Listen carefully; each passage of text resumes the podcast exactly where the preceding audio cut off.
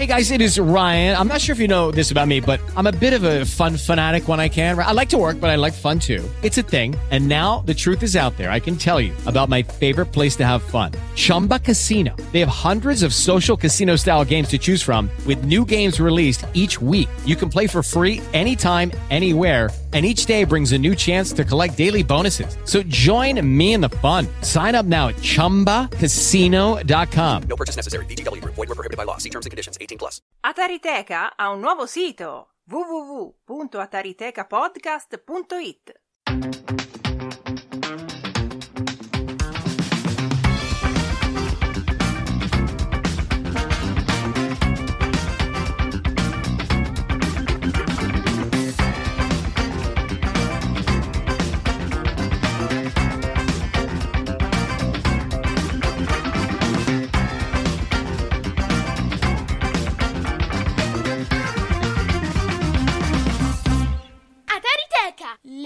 pillole di retro gaming che ti rendono giovane!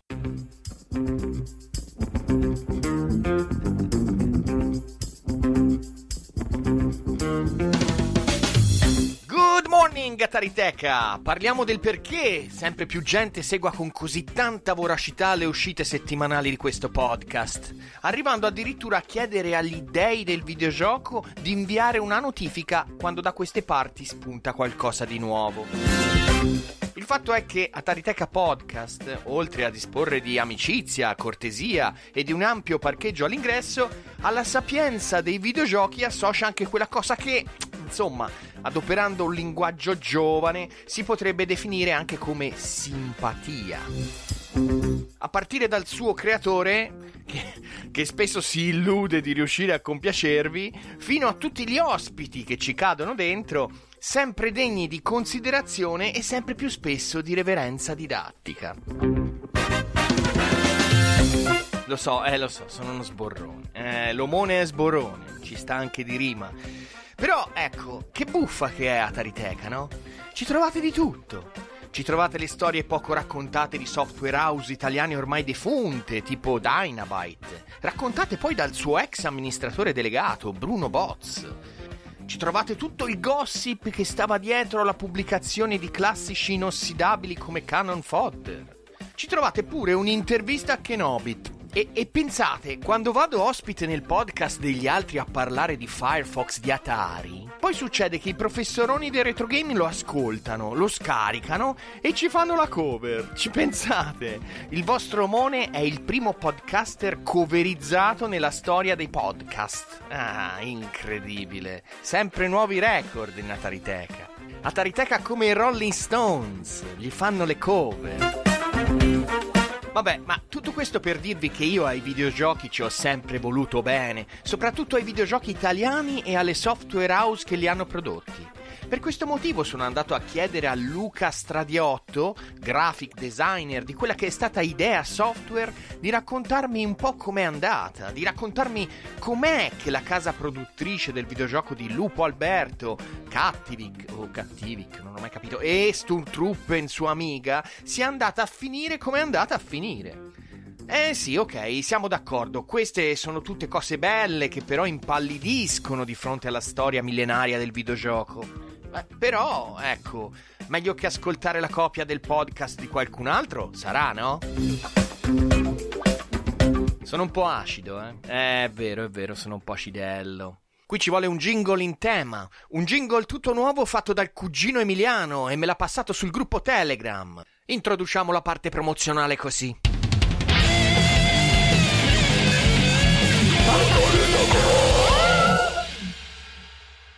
Bello il jingle, vero? Eh, viene direttamente dal gruppo Telegram di Atariteca, al quale se vi iscrivete potrete contribuire in vari modi, dandomi spunti per le puntate, facendomi osservazioni, critiche e quant'altro. E poi c'è anche il canale Telegram di Atariteca, al quale se vi iscrivete riceverete le notifiche ogni volta che pubblico le nuove puntate. E poi c'è anche il servizio di supporto ad Atariteca. All'indirizzo internet www.ataritekapodcast.it è disponibile la macchina del caffè. Se vi piace questo podcast e intendete supportarlo attraverso l'offerta di un caffè, potrete farlo. così come ha fatto Puxio che mi ha offerto 5 caffè e Giuseppe Serlupi che me ne ha offerti ben 10. Grazie ragazzi, me li sono goduti. Infine la segnalazione che Atariteca fa parte della Lega dei Videogiochi, il primo podcast network italiano dedicato ai videogiochi e composto da ben 7 realtà. Atariteca Podcast, Arcade Story, intrappolati nel retro gaming, Game Revs, Retro Gaming Lives, Quanti giga la panca e facciamo dos chiacchiere. Se vorrete cimentarvi nella scoperta dei podcast della Lega dei Videogiochi, troverete i link diretti ad ognuno di essi nella descrizione di questo podcast. A voi la versione di Luca Stradiotto sul videogioco di Lupo Alberto e la storia di Idea Software.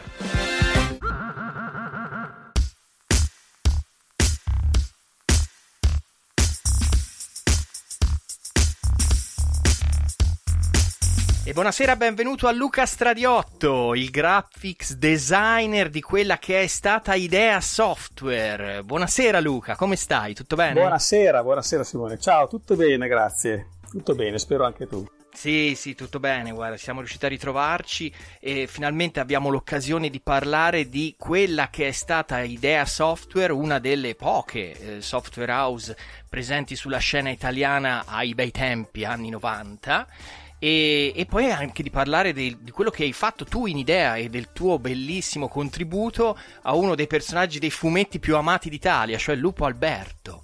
Certo. Luca, senti, ci potresti eh, innanzitutto velocissimamente eh, raccontare, eh, parte come ti sei trovato a quei tempi, ma adesso di che cosa ti occupi? Chi è o- oggi Luca Stradiotto nel 2021?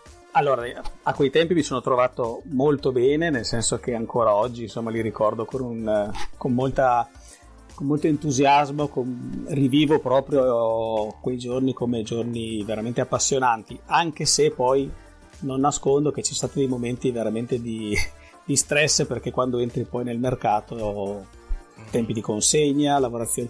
Io mi sono sempre occupato di informatica, io sono un informatico della prima ora, il mio primo computer fu uno ZX80 acquistato in Inghilterra in scatola di montaggio praticamente, quindi partì da lì e da lì la mia passione per l'informatica continuò ad evolvere e grazie a quella, devo dire grazie a quei tempi, a quelle macchine, sono, ero riusci, riuscì ai, ai, tempi ad entrare eh, a lavorare in un centro elettronico di una grande azienda qui di Verona e nella quale ho continuato a lavorare cambiando vari ruoli e, ed oggi principalmente mi occupo di cloud e di automazione per grandi aziende. Quindi, quindi bene o male, il tuo campo di lezione è comunque l'informatica, ovviamente non il videoludico. Il videoludico è stata una parentesi che c'è stata anni fa in pratica. Sì, diciamo che il videoludico è stata una parentesi, eh, non tanto perché eh, sia stata una cosa che, che, non mi è piaciuto fare, quindi mm, più che altro perché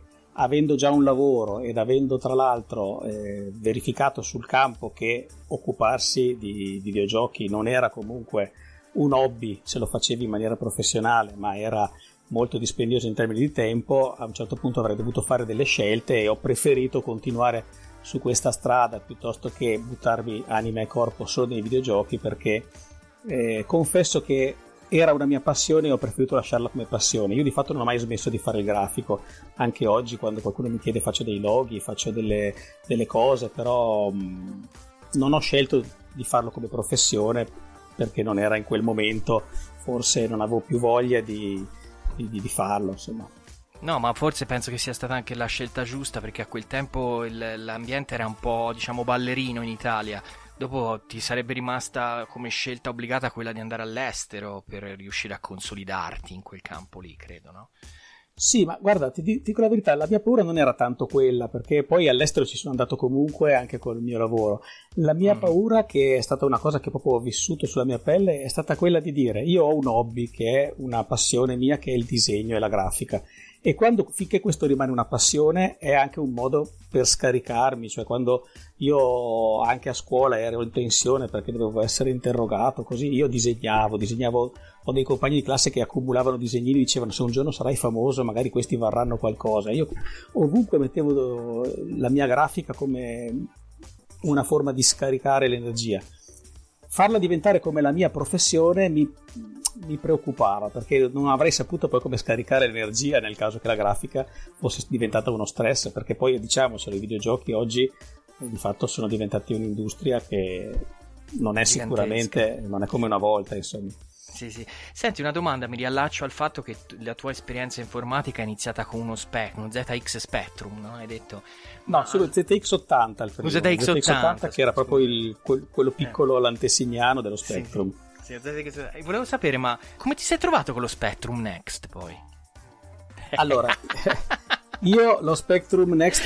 Te l'aspettavi, eh, quando... eh? No, no, però sospettavo che ti fossi preparato, quindi eh... lo Spectrum Next mi sono trovato, mi sto trovando molto bene e infatti non nascondo che ho trasferito alcuna grafica anche di Lupo Alberto sul Next, così per appunto mantenere vivo e è una macchina che è molto interessante, poi è un FPGA, quindi di fatto anche come tecnologia eh, può essere convertita in qualsiasi altra macchina, perché poi non so se conosci la tecnologia, comunque di fatto emula una di hardware un computer, quindi basta avere le, le giuste risorse e le giuste conoscenze e si può caricare su questa macchina un, un core anche para, para, so, di una macchina da bar piuttosto che di un, certo. di un altro hardware. E sicuramente, ecco, rispetto allo Spectrum originale, qui caricare i software da SD card piuttosto che avere eh, tre chip sonori fantastico. che ti fanno l'audio, insomma, è un'altra cosa. Oltre alla grafica, che ovviamente era il punto debole dello, dello Spectrum e che qui invece è di tutto rispetto. Comunque, è un'ottima macchina, stanno uscendo anche molte cose interessanti e si stanno rivitalizzando anche delle vecchie software house. Ho visto ad esempio che stanno ripubblicando eh, giochi dei tempi riconvertiti per Spectrum Next eh, software house storiche. Sì, sì, ma infatti, eh, guarda, ne parlo con piacere di questa cosa perché eh, conosco, ho diverse conoscenze che ce l'hanno, l'hanno preso e so, sono trovati tutti molto bene. E mi piace sapere che c'è questo sottomondo di amanti, di amatori de, del, del brand, dello Spectrum, che possono avere l'opportunità quindi di di sviluppare su una macchina che stavolta è più potente rispetto certo. a quella di quei tempi, perché era, a quei tempi era una delle quelle meno potenti, no? che ti certo. meno possibilità. Eh, non, so, non, so, se lo sai, ma quando uscì il primo Kickstart, perché è una macchina che è stata di fatto finanziata tramite un progetto Kickstart, lo Spectrum Next eh, ci mise tre anni prima di essere sì. realizzato, perché ovviamente anche i, gli ideatori avevano avuto qualche contrattempo nella produzione, poi Covid, non Covid. Uh-huh. Il secondo Kickstart, che è, stato, che è stato aperto proprio perché comunque hanno, eh, avevano realizzato che c'era richiesta, ha fatto 1.700.000 sterline in un'ora. Eh, c'era voglia, eh. C'era voglia. C'era voglia. È stato proprio uno, penso, dei Kickstart più remunerativi e più veloci della, della storia di Kickstarter perché hanno fatto un record eh, di, di, adesioni pazzesco, quindi anche questo aiuta alcune software house a ripensare che forse c'è mercato, perché poi alla fine questo, diciamocelo tra noi, è un mercato di gente che ha una certa età, non come quando sì. eravamo ragazzi e dovevamo chiedere la mancia ai genitori. Qui è gente no. che ha una certa età e che ha disponibilità economica, quindi se se vuole comprare un gioco originale lo compra, insomma, non, non sì, va in edicola a cercare la cassetta. Ma, ma, infatti, visto è di pochi giorni fa che David Crane e Kitchen hanno ricostituito una nuova software house, sì, la sì. Audacity Games, e si sono rimessi a fare videogiochi per la piattaforma Atari 2600. Sì, sì, dire... infatti, ho visto Quindi, Circus Train, se non ricordo male. Sì, sì, o cioè... Circus Convoy, una cosa del genere. Sì, eh, Circus Convoy, Circus Convoy quello è un segno, eh, ti fa capire sì. che c'è un mercato, che c'è dell'interesse, che c'è qualcuno che ha voglia di scommettere. E se hai visto i prezzi delle cartucce, capisci che a chi è dedicato sì. quel mercato. Sì, esatto, esatto, Luca, proprio quello.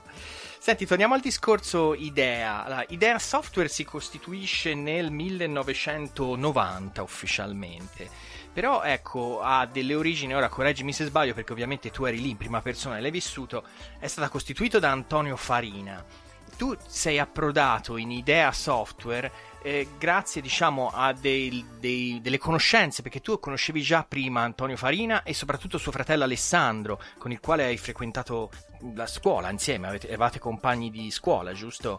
Sì, praticamente Ale- Alessandro era il mio compagno di classe proprio e e ai tempi, eh, ricordo, eravamo molto legati anche perché al di là del fatto che abitavamo nello stesso quartiere, quindi eh, capitava spesso insomma, che andassimo a casa insieme. E Poi eh, il fratello, che era Antonio, appunto peri- nel periodo in cui uscirono i, i primi 8 bit, eh, era, era, militare. E lui imparò a programmare con, eh, col, col, PC eh, via militare perché a quel tempo in caserma non c'era nessuno che gestisse l'archivio di non so di cosa e lui convinse praticamente il, il colonnello, non mi ricordo chi, a comprare un computer e lui si sarebbe occupato di creare questo archivio. Lui imparò a programmare proprio, per lui il militare fu di fatto la scintilla che, che gli aprì la, la, strada per il suo futuro. Quando di fatto comprammo lo Spectrum entrambi, sia io che Alessandro, poi con Antonio avevamo, cominciamo a fare un po' di, di, di, di, prove, insomma lui programmava, io disegnavo e Alessandro che era un bravissimo videogiocatore di quelli da mettersi dietro in sala giochi a guardare che fa il record. Wow testava, wow. lui faceva proprio il tester. Sì, quando, sì. quando, dopo qualche anno passammo ovviamente a, a, tecnologie superiori, io al tempo all'Atari ST e anche Antonio e Alessandro, Antonio eh, trovò un'occasione di lavoro alla Leader Soft, alla Leader Distribuzioni, che era un'azienda di Casciago, nel Varese, che distribuiva videogiochi originali. Tra l'altro era la, era la ex Ma- Mastertronic, perché esatto. mi ricordo ai tempi la pubblicità in tv Italia, era, sì. era Mastertronic Italia, sì, sì. E questo concorso, questo, questa assunzione alla leader serviva perché volevano far partire un progetto italiano per distribuire software italiano, nel senso che loro erano distributori ufficiali di alcune software house tra le più famose, soprattutto quelle ovviamente inglesi dove il, i programmi, i videogiochi venivano prodotti principalmente. E in Italia c'era il problema della pirateria, c'era il problema dei dischetti che giravano, però eh, non c'era ancora un mercato italiano vero di videogiochi con i giochi tradotti in italiano.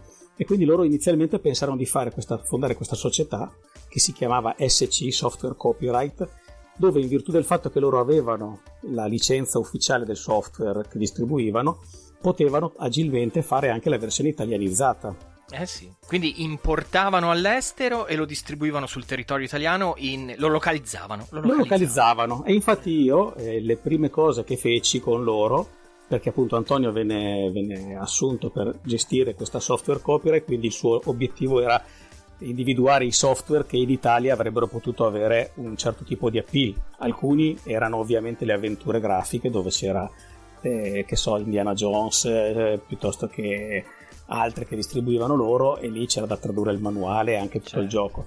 Altri erano i simulatori di volo, infatti io lì eh, collaborai proprio per la mia passione sulla, sulla parte aeronautica. aeronautica perché tradurre un manuale in inglese dove si parla di aerei non lo puoi dare in mano a una traduttrice che normalmente magari traduce ricette da cucina, insomma. Eh, perché... Però aspetta Luca, aspetta un attimo, la, la, tua passione per l'aeronautica era precedente al tuo lavoro di traduzione sì, sì, oppure sì. traducendo si è sviluppata? No, no, no, no. Io qui, a, io qui, a, Verona abitavo a fianco all'aeroporto di Villafranca dove decollavano ogni giorno aerei militari e quindi per me quella ah, passione okay. è proprio radicata fin da, da, dall'infanzia, diciamo. Sì, C'è chi li odia e chi li ama, io sono, sono stato uno che li ha amati. Comunque, Software Copyright inizialmente faceva questo lavoro, cioè prendeva software eh, originali inglesi e li localizzava in italiano. Però lì Antonio ebbe un'altra intuizione, dice ma perché non proviamo a vedere se abbiamo sul mercato italiano anche dei talenti, qualcuno che possa eh, sviluppare qualcosa di originale, che quindi non sia necessariamente solo una traduzione, ma anche... E misero alcuni annunci sulle riviste specializzate, ai tempi c'era Zap, Game Machine, quelli che sì. tutti conoscono, per ricercare talenti e arrivarono un sacco di routine e di programmi. E i primi due programmi che catturarono l'attenzione di Antonio furono un programma per Commodore 64 fatto da un certo Paolo Galimberti, che al tempo uno così, nessuno, uno a caso. Uno così, eh. che praticamente spedì una cassetta con un gioco di fatto già completo, dove c'era già la grafica, c'era già la musica, c'era già il gioco e questo gioco si chiamava Moon Shadow. Esatto. Per chi se lo ricorda. D'altra parte invece arrivò anche per Amiga una routine, una demo diciamo, fatta da un programmatore veramente abile, soprattutto un un programmatore di quelli che disegnano le intro, eh, che ai tempi andavano molto di moda. Questa routine era di fatto un, uno scroll parallattico a, a quattro direzioni con eh, 60 frame al secondo, quindi fluidissimo. Quello era Stefano Lecchi. Era Stefano Lecchi, solo che l'unico dubbio che c'era su questo gioco, su questa routine, era che di fatto la grafica che era stata applicata per questa demo era di fatto una clonazione di, eh, di Xenon 2 Ah, che era ho uscito da poco. Quindi il gioco era molto bello, ma di fatto non avrebbe avuto eh, questo gran appeal più che altro perché tutti avrebbero detto è un clone di Xenon 2, a questo punto mi compro Xenon 2. E lì subentrai io, lì Antonio aveva bisogno di un grafico, conoscendomi anche per passione, disse Luca bisogna che qua ci inventiamo qualcosa, che facciamo qualcosa che sia originale e cominciamo un po' a sondare il, eh, il panorama degli shot em up a scroll verticale. Erano quasi tutti spaziali, erano quasi tutti eh, simili, c'erano poche cose che potessero differenziarsi e allora diciamo, decidemmo di tentare qualcosa di fumettoso, che era tra l'altro un tipo di grafica che mi piaceva disegnare. With the Lucky Land slots, you can get lucky just about anywhere. This is your captain speaking. Uh, we've got clear runway and the weather's fine, but we're just going to circle up here a while and uh, get lucky.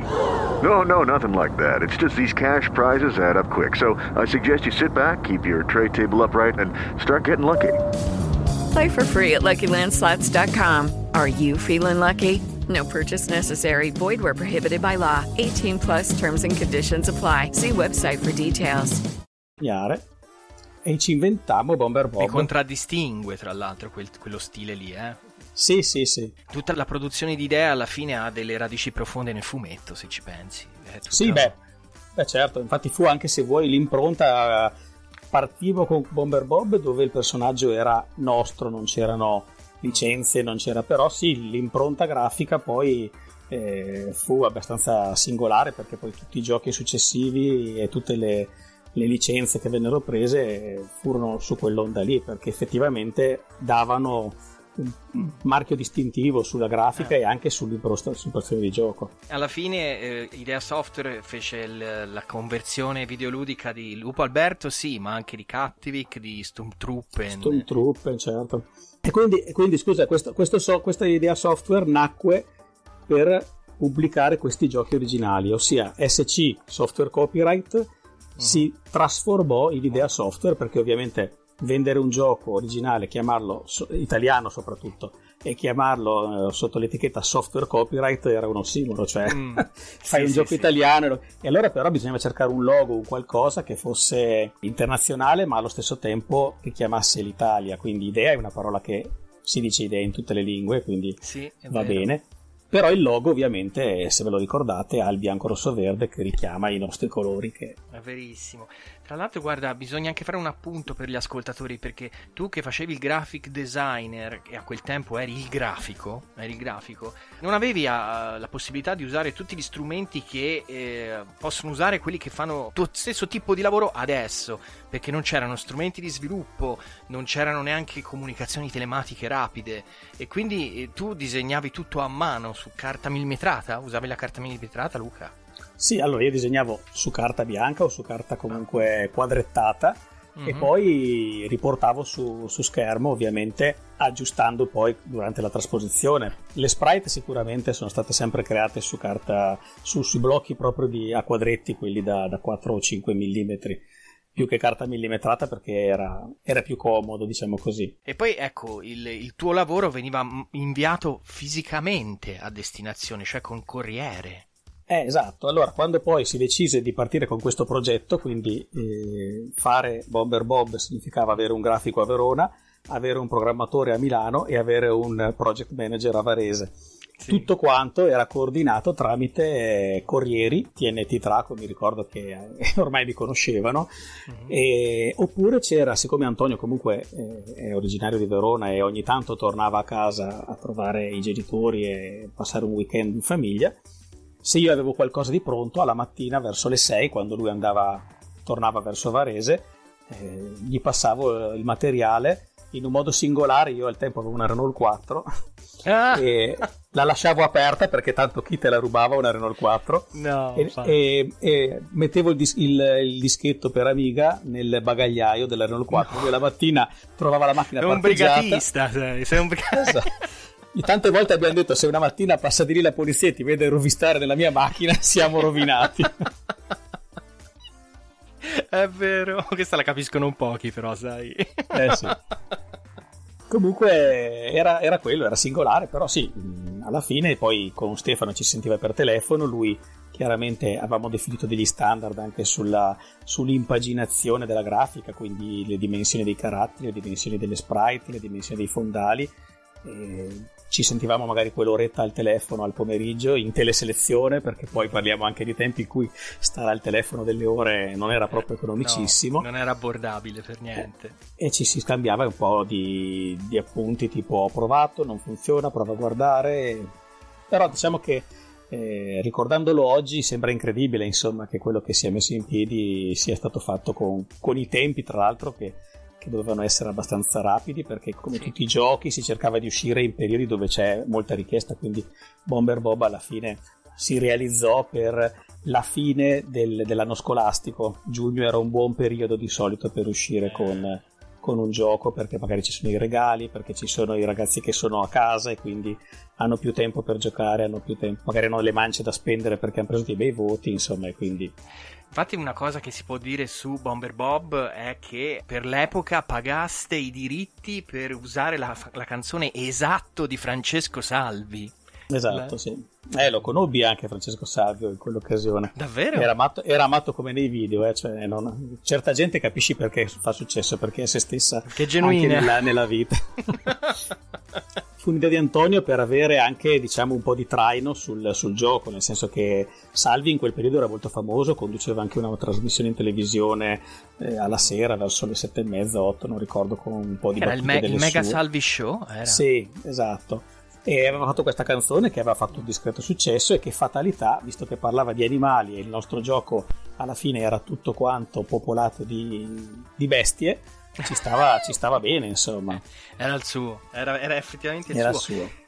Tra l'altro, visto che uh, io penso che sia farina del tuo sacco, anzi, so che è farina del tuo sacco, perché c'è un boss finale de- di Bomber Bob che hai utilizzato un'aquila da- dal telefilm Spazio 1999. Sì. Quindi... Sì, sì, no, no, beh, allora la grafica di Bomber Bob, l'idea, la, eh, il game design è quasi co- completamente mio, cioè i personaggi me li sono inventati, ma ne ho, ne ho, il doppio di quelli che si vedono nel gioco, perché poi mi inventavo, cioè il, il lupo, il motolupo, piuttosto che, cioè era proprio, lì era la creatività, più ne sparavi, più io e Antonio ci passiamo dei pomeriggi a, a, inventarci cose assurde, perché secondo noi doveva essere una cosa così, una cosa che doveva piacere anche per la sua impossibilità. Infatti avevo letto qualche recensione al tempo dove davano un po' di critica che so sul fatto che non ci fosse questo come possibile che questa cosa voli eccetera ma in realtà era tutto volutamente assurdo sì. insomma sì, sì, sì, sì. Comunque era originale perché con questo vostro modo di fare l'avete eh, radicalmente distinto da tutti i videogiochi simili che c'erano in quel periodo perché era, era veramente originale Bomber Bob, era un fumetto per chi ci ha giocato, se, se, tra gli ascoltatori c'è qualcuno che ci ha giocato, anche il livello tridimensionale non era una cosa proprio no. eh, da, da, cioè, ai tempi mm. aveva anche il suo perché, insomma, perché lì Stefano fece anche questa routine tridimensionale che era, era molto, molto, suggestiva, insomma, dava proprio sì. l'idea claustrofobica di una, di una grotta. Poi alla fine c'era la classica slot machine dove si, sì, sì. si guadagnano si capitali- gli addon. Si capitalizzava gli addon. Insomma, sì, sì, no, ma ci siamo divertiti perché appunto non, non avendo vincoli di nessun tipo lì si poteva veramente andare di, di creatività pura. Mm. E quindi dicevamo, quindi Idea Software, amministratore delegato Antonio Farina e, e tu insieme a, agli altri, perché so che aveva tipo due dipendenti, tutti i programmatori e tutti quelli che lavoravano intorno a Idea Software erano ehm, come ti posso dire, ehm, freelance. partite IVE, freelance. Tutti freelance. freelance, tutti freelance sì. Idea Software eh, di fatto era Antonio Farina che faceva un po' di tutto, nel senso che faceva sia ministero delegato, ma soprattutto faceva il project manager dei vari progetti che dovevano essere realizzati e poi c'era un paio di ragazze che facevano segreteria che erano però condivise anche con leader distribuzioni che era la, la società madre, quindi alla fine loro erano principalmente dipendenti di leader e facevano anche la parte amministrativa di Idea, che a tutti gli effetti era una società separata, anche se controllata al 100% da leader. Eh sì. E quindi noi ci si incontrava ogni tanto lì a Varese, in questa sede a Casciago, eh, uh-huh. ma alla fine la, la gran parte delle, delle volte insomma si, la, si lavorava da remoto, ci sentiva il telefono e poi Antonio faceva un po' da, da, da focal point di tutte quante le, le attività. Sì, sì, sì, era il coordinatore. Coordinava, sì, sì. Game designer. a meno che il management, no, com'era? Sì, sì, sì. No, no, ma era anche, sì, sì, la sua parte era proprio project manager, nel senso che lui gestiva il progetto manager, a tutti quanti i livelli, sia la parte tecnica, perché comunque eh, non dimentichiamoci, come dicevo prima, che Antonio eh, tecnicamente insomma sapeva il fatto suo, il fatto di programmazione, quindi non era eh, il classico manager che viene messo lì ma non sa di cosa si parla. Lui proprio... Poi, poi l'ha, l'ha- dimostrato anche negli anni Eh, dopo infatti, eh, a venire. E ora andiamo un po' a parlare del pezzo forte. Lupo Alberto The Video Games, che quello Eh. deve, deve la sua veste grafica nella versione per Commodore 64 a te, perché ti era stato dato l'onere di convertire la versione a 16 bit d- di, su Amiga su Commodore 64, giusto? Esatto. Lupo Alberto nacque subito dopo, cioè qua, finito Bomber Bob, quindi mi, ricordo che mandammo in, in, eh, duplicazioni di dischetti, se non ricordo male, a fine aprile, inizio maggio. Eh, subito eh, io e Antonio pensammo di tirar fuori un sogno che avevamo nel cassetto, da grandi appassionati del fumetto di Lupo Alberto e consapevoli del fatto che nessuno aveva ancora realizzato un gioco su quel fumetto, ci sembrò il caso di provarci. E, e Antonio contattò la MCK, che era la, la società che deteneva i diritti de- del fumetto e di tutta Sì. quanta la, la gadgettistica di Lupo Alberto. MCK sta per Mackenzie.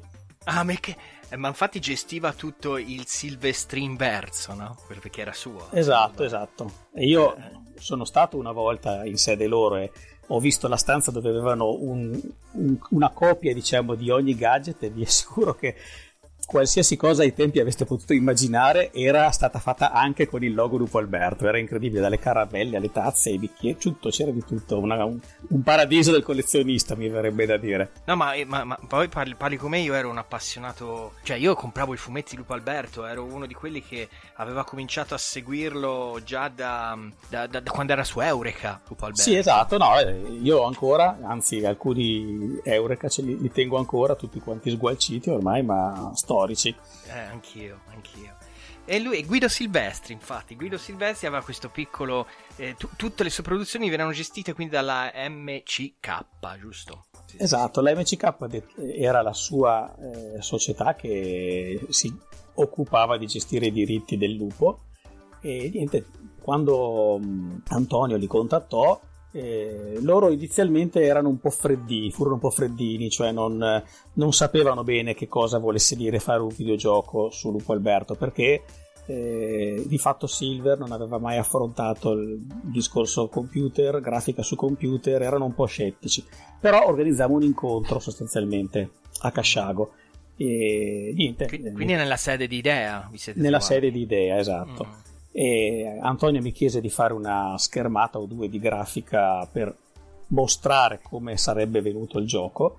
E io lì praticamente feci la mia scommessa, nel senso cercai di fare un qualcosa che fosse il più fedele possibile alla grafica. Ovviamente la, face- la feci sulla versione 16 bit per avere più colori, per avere più risoluzione. Il, il comodo venne in un secondo momento. Ci trovammo a Casciago, eh, Silve- Guido arrivò con, il- con un manager, con il suo manager, mi ricordo ancora su una Volkswagen Corrado bianca, che Mhm. era una macchina che allora avevano in pochi, per vari motivi, eh, perché era una macchina sportiva, ma non è che fosse proprio una Ferrari. insomma, No, diciamo però che- aveva, aveva il suo perché. Dai. Aveva il suo perché, no, no, era prestazionale. E niente, ci trovammo, ci presentammo, io ero ovviamente emozionato ad avere davanti chi disegnava. E, e subito, tra l'altro, mi, mi colpì il fatto che Silver non era per niente, eh, come si può dire, tracotante. Lui era Mm. molto, molto tranquillo, molto ti- cioè era proprio la, la classica persona introversa che eh, ama il suo lavoro, che, che- che proprio ci tiene. Mentre ovviamente il manager era subito andato su- Al al, sodo. Al punto che a un certo punto ci troviamo io e Silver seduti vicini a disegnare e Mhm. eh, il manager e l'altro manager Antonio a parlare di altre cose. E così ci scambiamo anche un po'. Mi, mi disse: Ah, ma sai che lo disegni bene, Lupo Alberto? Ah, anche tu parti dal naso, anch'io. Cioè, fu veramente. Me lo Ah. ricordo, guarda come fosse ieri. E poi alla fine gli feci vedere la grafica. Lui non aveva mai visto appunto il suo lupo sullo schermo. Rimase un attimo zitto, poi si avvicinò proprio col naso allo schermo e mi fece: Ma sai che sembrano fatti con la Lego? Però gli, gli piacque molto, gli piacque molto e, e decise che si poteva procedere. A quel punto, ovviamente, partimmo tutti in quarta e a giugno eravamo già in, in, eh, lavorazione perché eravamo appena usciti da Bomber Bob e Eh sì. quel periodo eravamo... beh, il, lavoro, il lavoro venne affidato a tre team distinti, giusto? Uno per la conversione su Commodore 64, uno per l'Amiga 500 e uno anche per l'Atari ST. Sì. Allora, il, il- il progetto prevedeva inizialmente le due macchine 16 bit, Atari ST e Amiga.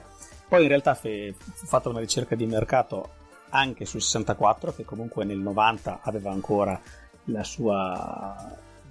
La sua diffusione, il suo bacino, e si decise di farlo anche su 64. Allora, premetto che su Atari e su Amiga non c'erano problemi, avevamo già visto con Bomber Bob, la grafica di Bomber Bob è stata disegnata su Atari, non è stata disegnata su- direttamente su Amiga, ma alla fine la routine di Stefano Lecchi lavorava con, gra- con la grafica a, a 16 colori, quindi comunque l'Atari andava benissimo. Tra l'altro io avevo l'Atari, quindi non, non avrei, non avrei avuto la possibilità immediata di usare altre macchine. Bene, bene. Sei nel posto giusto, Luca, sei nel posto giusto. Te lo so. Per le altre macchine si fece lo stesso ragionamento, però dopo queste indagini di mercato, insomma, la versione 64 era molto appetibile. E io lì eh, avanzai subito il dubbio, ragazzi, però i tempi sono stretti perché qui si parlava di fare il gioco entro ottobre, perché bisognava poi andare in produzione, in duplicazione, eh, pri- per uscire a inizio, A, a- a inizio Natale. dicembre- a Natale. Eh, a Natale. E quindi parliamo di giugno, luglio, se- eh, agosto, settembre, ottobre, 5 mesi partendo da zero con tutti quanti anche i team ancora da, da identificare perché poi eh, in quella fase lì non avevamo ancora identificato i team Mm. di, di sviluppo, la parte programmatori. Allora, la parte Commodore 64 eh, dec- decidemmo di farla comunque, io lì mi, mi avvalsi anche della cooperazione di un amico qui di Verona che eh, mi diede una mano un po' per la parte pratica, diciamo, di conversione, perché non, non potendo metterci tutto il tempo che ci potevo mettere, dovendo gestire la versione San- eh, Amiga, che era quella trainante, costruimmo delle routine di conversione e con queste routine di conversione prendevamo la grafica 16 bit, la trasportavamo in 8 bit e poi con Koala Paint su Commodore 64 ritoccavamo, cercavamo insomma di dare un po' di migliorarla un po'. artigianale ma efficace, artigianale ma efficace alla fine, perché insomma due passaggi, ma poi alla fine eh, rimane... Poi alla fine sì. Eh. E lì per fortuna, dico, la versione 64 ha una giocabilità eccezionale perché memory del successo di Moon Shadow, Antonio contattò eh, Paolo Galimberti anche per la programmazione di Lupo Alberto e fu chiaramente un- un- un'ottima mossa perché Paolo sapeva il fatto suo, tra l'altro non so se tutti lo sanno, ma anche la programmazione di Lupo Alberto per 64 è stata fatta su Amiga, non è stata fatta su 64 perché Ah. Paolo programmava su Amiga e poi aveva- usava una sua interfaccia che usava la seriale su 64 per trasferire il codice, quindi precompilava, compilava e mi ricordo che bruciò anche una macchina con, questo, con questa interfaccia una volta. Però la versione 64 sicuramente aveva la giocabilità e anche la colonna sonora, tra l'altro, perché Paolo era anche un ottimo musicista. È un ottimo musicista perché insomma, penso lo sia ancora. Eh, su Amiga eh, Antonio scovò Digiteam, che era Mhm. di fatto il gruppo di programmatori che in passato aveva lavorato alla rivista digitale Run per Spectrum. Sì, sì, Quindi erano ancora in attività, facevano ancora e lui li contattò, loro dissero che erano assolutamente disponibili e capaci e quindi anche per la versione Amiga eravamo a posto, la versione ST fortunatamente io conoscevo un paio di ragazzi qui a Verona che programmavano in codice macchina molto bene che erano tra l'altro anche loro appassionati di Lupo Alberto, quindi fu facile, facile convincerli.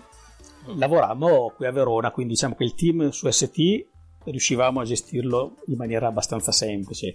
Il team con eh, eh, Amiga, sempre col solito giro di dischetti trasportati, mandati, teneti traco, e con Paolo Galimberti, dove comunque ci conoscevamo già dai tempi appunto di Boom Shadow e Bomber Bob, anche lì cassettine che andavano avanti e indietro tramite Antonio Farina che ci faceva o da tramite o da corriere o a volte insomma in qualche maniera coordinava. Arrivavamo giusti giusti perché io l'ho raccontato altre volte, gli ultimi bug della versione Amiga sono stati corretti la notte prima di andare in, uh, in rilascio, in, produ- in, rila- in, duplicazione, perché poi il problema era anche duplicarle queste cassette e questi dischi, perché eh, quando il gioco è finito poi non è che tu vai da, da, dal negozio sotto casa e te lo... E glieli te lo dai, sì, sì, sì, sì, certo, c'è proprio Dovevi- tutto il processo di produzione. Eh sì, per dirvi, la versione 64 che era su cassetta, dovevamo prenotare un mese prima la duplicazione. Lì vicino a Varese c'era uno di questi centri di duplicazione di massa che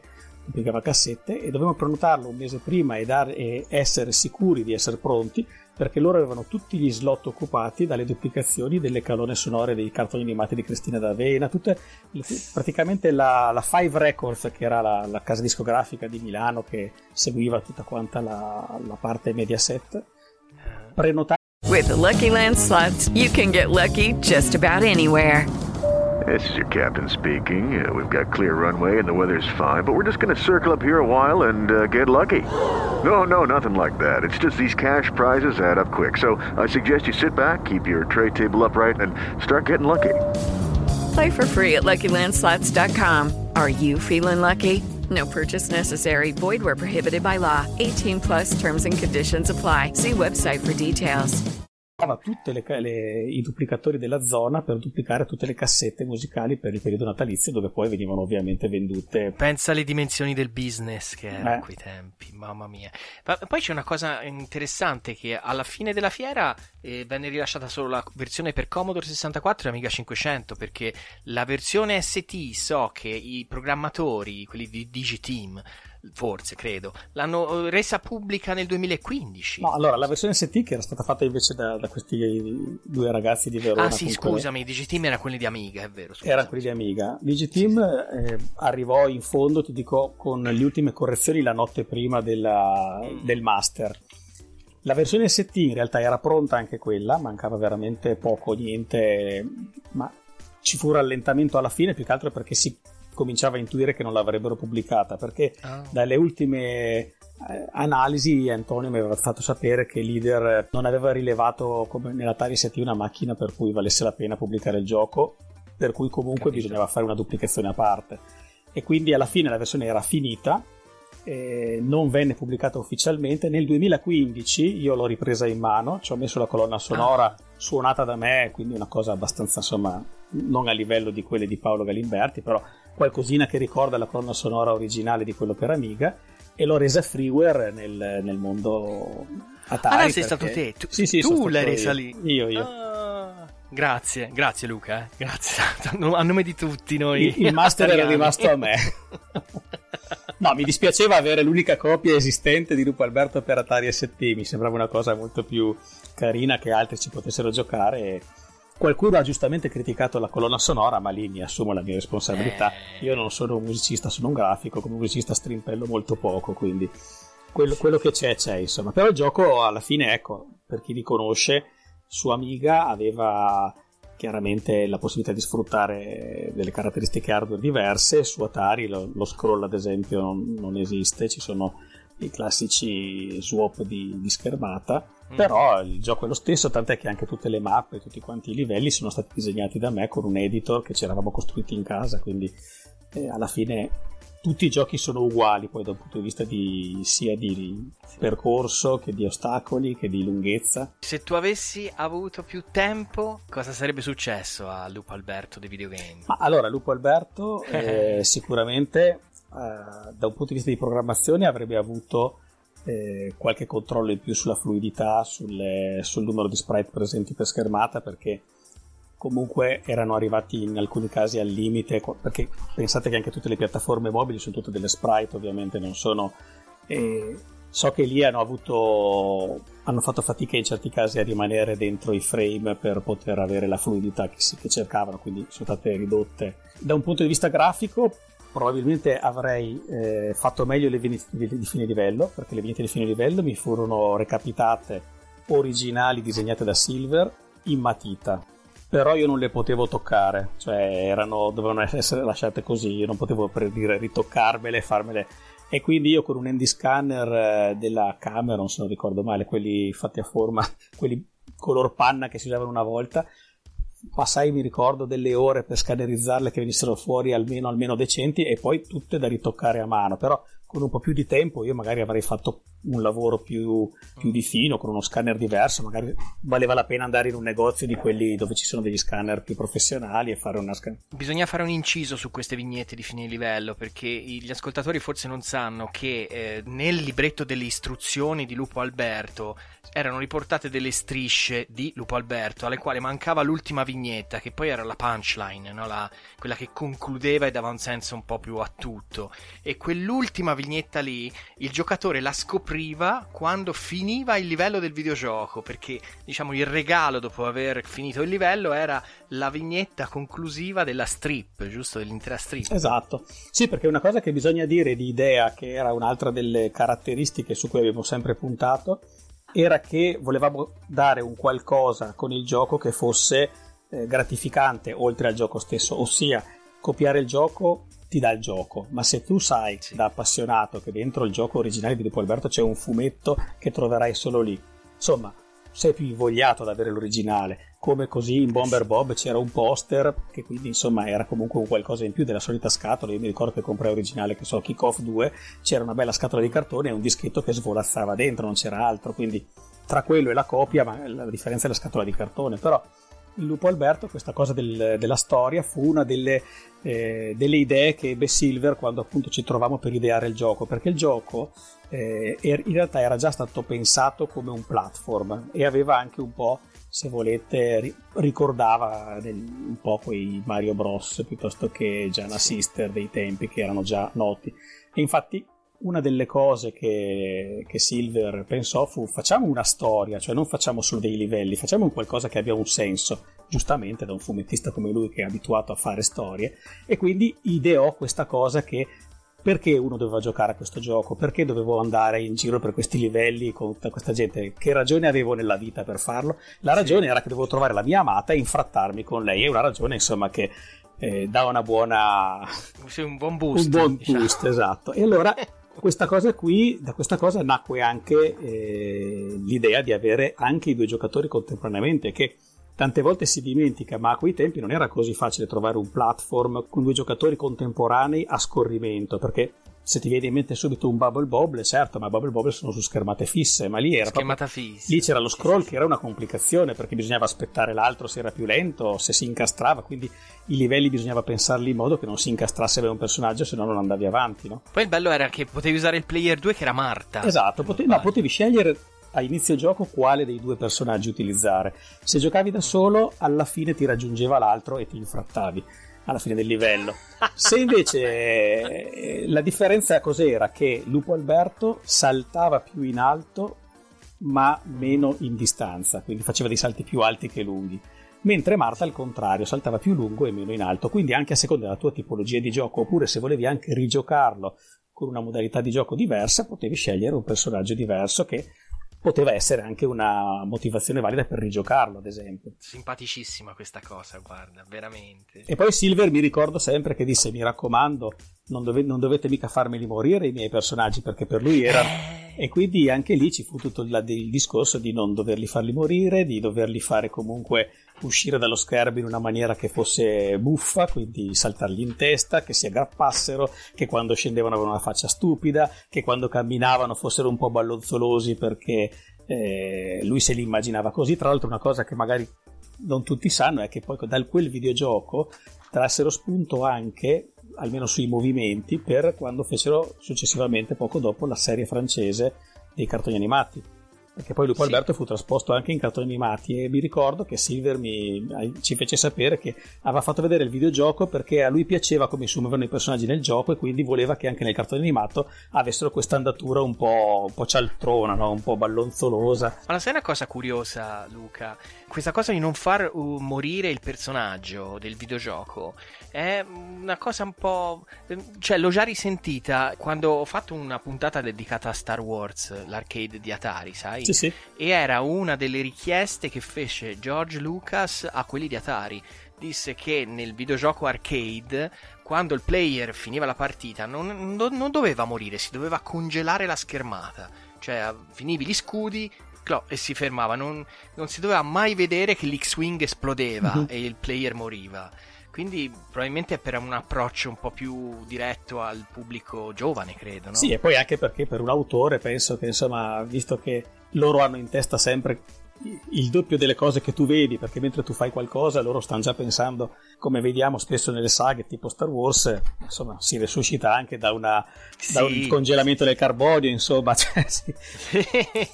vero, vero, è vero. No, no, comunque Silver eh, da questo punto di vista mi ricordo che fu molto collaborativo, nel senso che le idee in questo caso le aveva e anche se lo vidi solo due volte, di fatto furono molto, mo- molto proficui questi incontri perché lui aveva proprio una mente proprio lavorava continuamente, lui se avesse potuto farci chissà quali cose del gioco le avrebbe fatte, è che c'erano dei problemi tecnici e di tempo che bisognava rispettare, insomma. Sì, sì, ma guarda, lui l'ho, ve- l'ho visto almeno un paio di volte qui a... Io siccome A sto Comics. Viareggio, vicino al, al comics, infatti, e viene spesso, no? Lo chiamano, e vabbè, ora è un po', è un, po' vecchio, un po' trombone, eh, Mhm. devo dire la verità, un po', si stava meglio quando si stava peggio, sai così.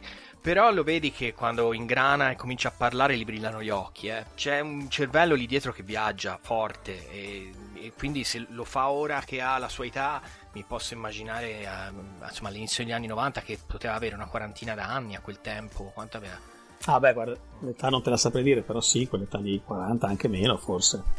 forse anche meno perché era giovanissimo Sì, sì. quando cominciò a disegnare Sì, beh, lui nacque come disegnatore, beh, lo saprai sicuramente, come chinatore, ripassava Kim nelle Stormtrooper e Cattivic, che era sempre di Bonvi. Cattivic non è un personaggio di, di Silver, ma è nato come no, no, personaggio era, di Bonvi. sì, è di Bonvi sì è vero E poi Bonvi lo passò a lui, che infatti se, se vedi i fumetti di Bonvi e i suoi, quello di Cattivic di Silver è un po' più tondotto, mentre Bonvi lo faceva più eh, spigoloso, come era nel suo stile del resto. Ah, a proposito, io conosce- conobbi anche Bonvi, tra l'altro. Ah, sempre per il discorso dello Stormtrooper in the videogame Se lo vidi, lo incrociai, non è che poi, perché poi il gioco non l'ho disegnato io.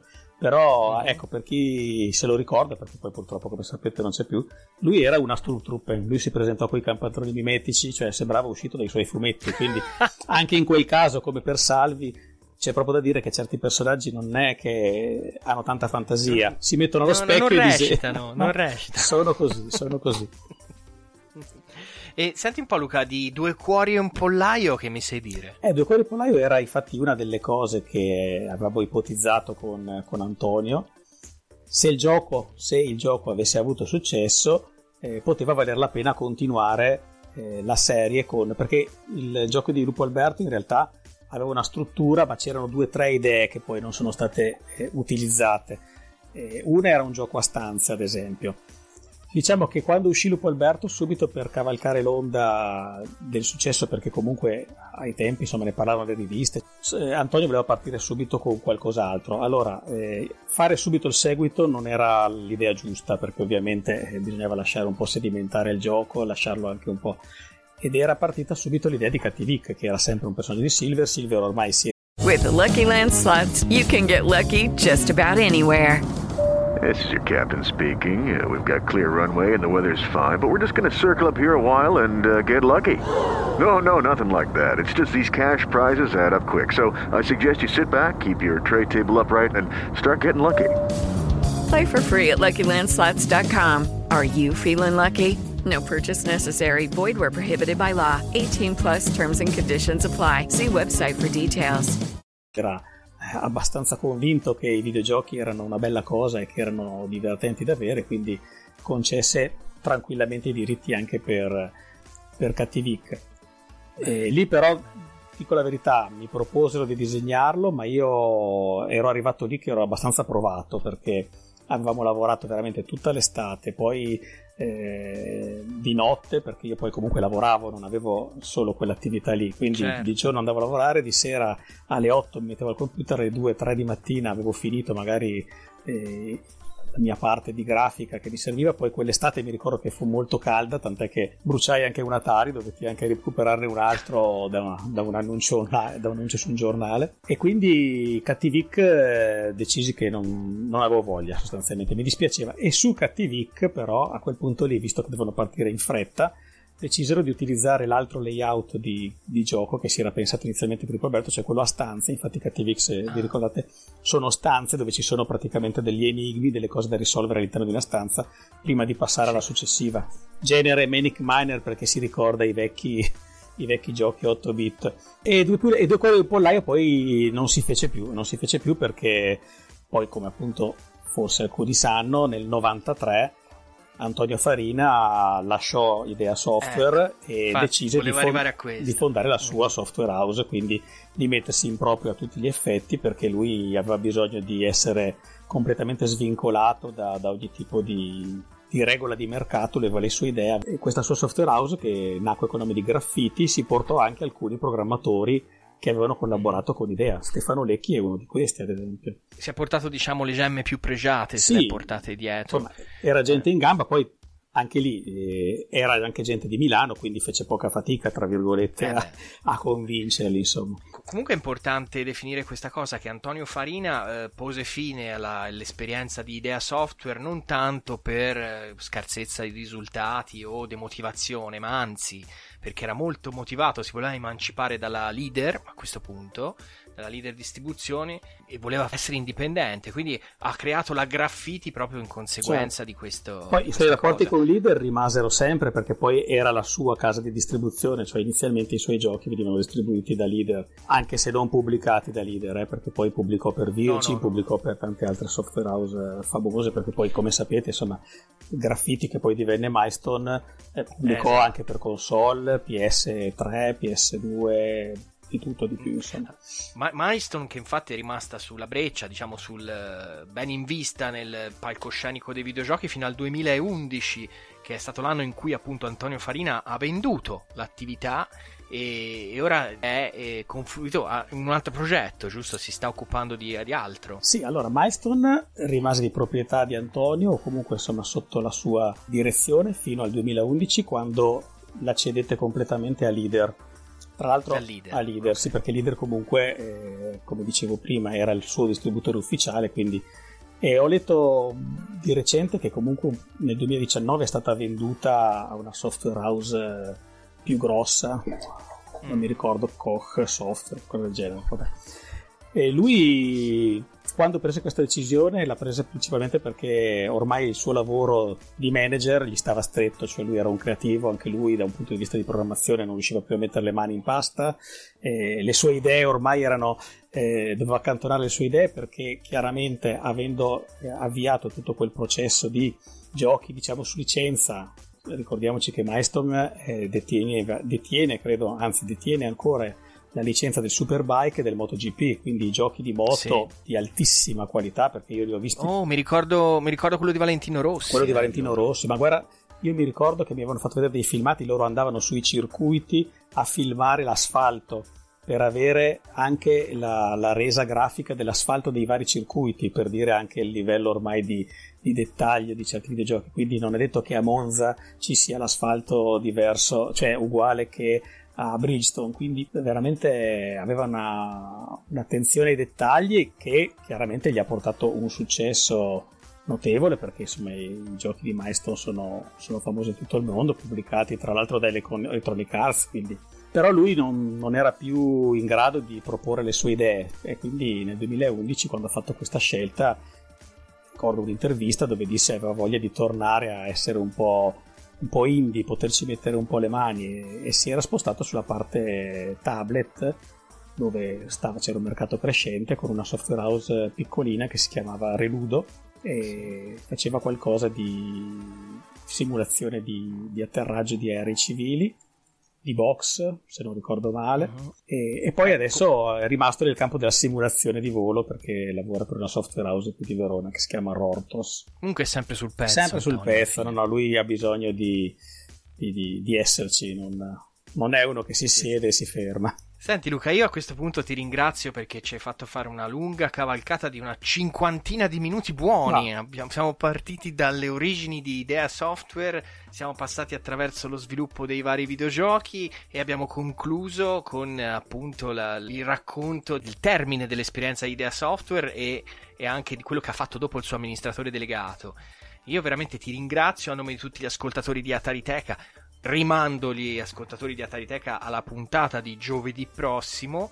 E, e niente, guarda, eh, Luca, grazie veramente per il trip. eh. Io non ho parole, Prego, grazie prego, mille. figuratevi. Puoi dire agli ascoltatori dove, non so, hai qualche attività collaterale? Qui ora sono tutti su Twitch. eh, qua mica- hai dei canali? Hai... No, io non ho canali ufficiali miei, io sono presente anch'io come spettatore di solito su Twitch, eh, però mi, mi trovate ogni tanto, quando vedete un video di Lupo Alberto quasi sempre ci sono io sotto che commento per ringraziare magari del... Quindi se ve ne capita uno mi trovate lì e potete anche contattarmi su, su YouTube piuttosto che su Facebook. Perfetto. Ti ringrazio, Luca. Prego Simone. Alla prossima. Ciao, ciao, ciao.